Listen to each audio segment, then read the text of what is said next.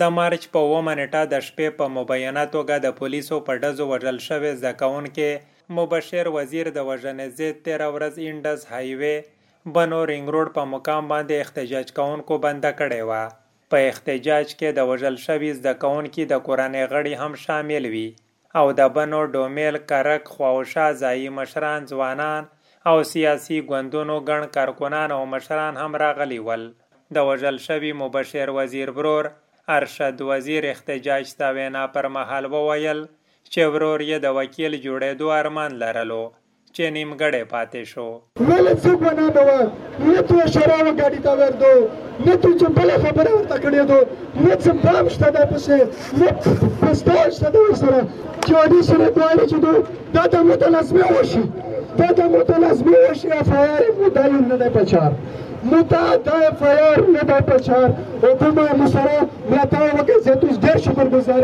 احتجاج کوونکو وویل چې پېښور کې وژل شوي مبشر وزیر د وژنې ضد د پولیسو FIR ورته منظور نه دی، جوډیشیل انکوایري دې مقرره شي چې بېطرفه پلټنې وکړي.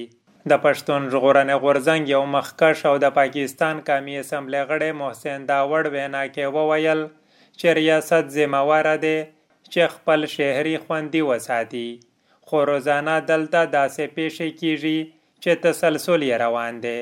دا هغه سوچ ده، دا هغه فکر ده چې کله پیراولمار په شکل شي مخته رارسي، کله د بل شا په شکل شي مخته رارسي، کله د یو ولدور په شکل شي مخته رارسي، کله د یو مجر په شکل شي مخته رارسي، کله د یو اس چوب په شکل شي مخته رارسي، کله دغه دوست پرونه په شکل شي مخته رارسي. تکي مې دوست پرونه چې مبشر شهید کړای دا په حزب ریاستی نه وي هغه ریاستی چې د خپل بچونو تحفظ دا دایسه باوري وي او بیا که شهر هغه ته نقصان ورسي دغه تحقیقات او دغه مجرمونو ته به سزا کول دا کردار او داسې مواریا د ریاست ته همیش طرف ته مصیبت ده چې خبره بېخي الټا ده. د خیبر پښتونخوا وزیر اعلی محمود خان د مبشر وزیر د وژنې د رڼو پلاټنې هدایات جاری کړي.